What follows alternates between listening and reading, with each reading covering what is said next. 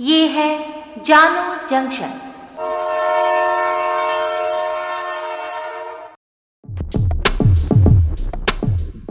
नमस्कार, आज है तीन फरवरी 2022 मैं हूँ पूजा वर्मा और आप सुन रहे हैं जानो जंक्शन पर Hindi news podcast, news rail. पहले मुख्य समाचार। राहुल गांधी के संसद में दिए गए भाषण के बाद आज भाजपा ने किया जवाबी हमला। उत्तर प्रदेश के डिप्यूटी सीएम केशव प्रसाद मौर्य ने भरा सिराथों से अपना नामांकन। प्रियंका गांधी वाड्रा ने किया सिकंदराबाद में घर घर चुनाव प्रचार। दिल्ली में बच्ची की गीजर लीक होने से हुई बाथरूम में मौत। अब समाचार विस्तार से। कांग्रेस नेता राहुल गांधी ने रायपुर, छत्तीसगढ़ में अपने भाषण में भाजपा पर निशाना साधते हुए कहा कि आज ये चाहते हैं कि जिन करोड़ों लोगों ने इस देश को बनाया है, उन्हें परे कर दिया जाए और 100-200 लोगों को देश का पूरा धन पकड़ा दिया जाए। कल संसद में राष्ट्रपति के अभिभाषण पर लोकसभा में धन्यवाद प्रस्ताव पर चर्चा के दौरान राहुल गांधी ने कहा था कि भारत में 100 सबसे अमीर लोगों के पास देश की 40 प्रतिशत आबादी से ज़्यादा धन है। कांग्रेस नेता राहुल गांधी ने ये भी कहा कि भारत में भाजपा वाले एक धर्म को दूसरे धर्म से लड़ाते हैं। भारत के बाहर की शक्तियाँ हमारी ओर देखकर कहती हैं कि भारत कमज़ोर हो रहा है। चीन की सेना लद्दाख में इसलिए घुस पाई क्योंकि भाजपा और हमारे प्रधानमंत्री ने उनके घुसने के बाद देश से कहा कि कोई अंदर नहीं आया है।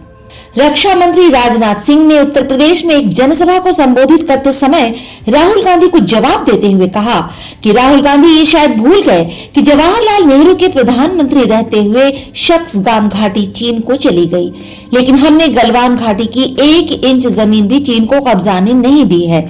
इतना ही नहीं, पाकिस्तान अधिकृत कश्मीर में जब काराकोरम हाईवे बना, तब भी कांग्रेस की ही सरकार थी। राहुल गांधी के आरोप पर केंद्रीय कानून मंत्री किरण रिजिजू का बयान सामने आया है। उन्होंने कहा कि राहुल गांधी जब भी बोलते हैं तो वो पाकिस्तान, चीन और विरोधी ताकतों को फ़ायदा पहुँचाने वाले बयान देते हैं। लोकसभा में जो बातें उन्होंने कही, वो निंदनीय है। एक जिम्मेदार नेता इस तरह की बातें नहीं करता है।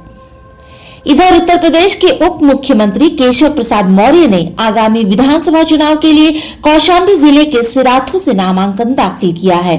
बीजेपी के राष्ट्रीय अध्यक्ष जेपी नड्डा ने कहा कि मुझे विश्वास है कि सिर्फ़ केशव प्रसाद मौर्य जी ही नहीं, बल्कि भाजपा को भी जीत मिलेगी और हम फिर से सरकार बनाएँगे।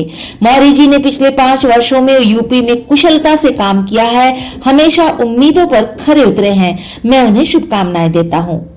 कांग्रेस महासचिव प्रियंका गांधी वाड्रा ने यूपी में सिकंदराबाद में घर घर जाकर चुनाव प्रचार किया। इस दौरान प्रियंका गांधी वाड्रा ने कहा कि चुनाव को विकास के आधार पर लड़ना चाहिए। जो जनता के मुद्दे हैं, वही उठने चाहिए और उसी पर चर्चा होनी चाहिए। जाति और सांप्रदायिकता पर आधारित चुनाव नहीं लड़ना चाहिए।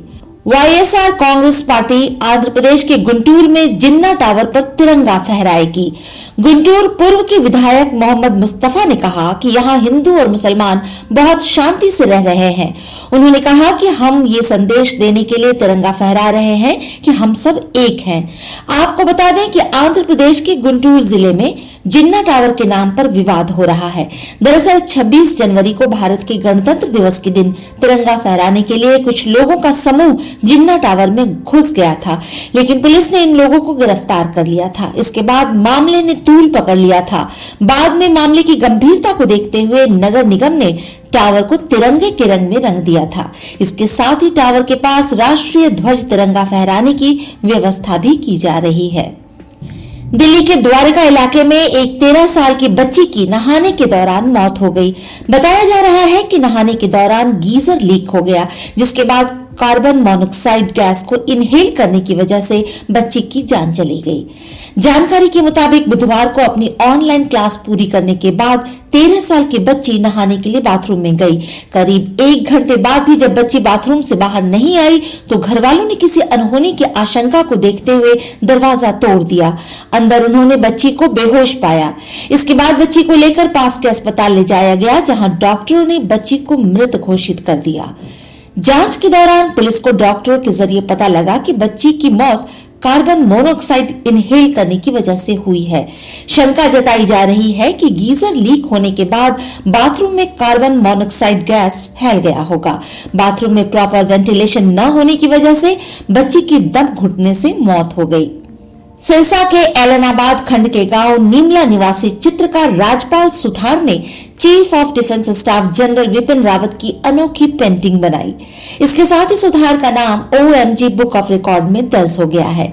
चित्रकार सुधार ने 921 बार जय हिंद लिखकर ये तस्वीर बनाई।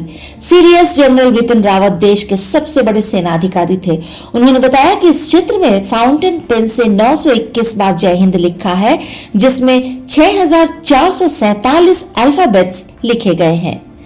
आज के लिए इतना ही। सुनते रहिए जानू जंक्शन पर न्यूज़ रेल।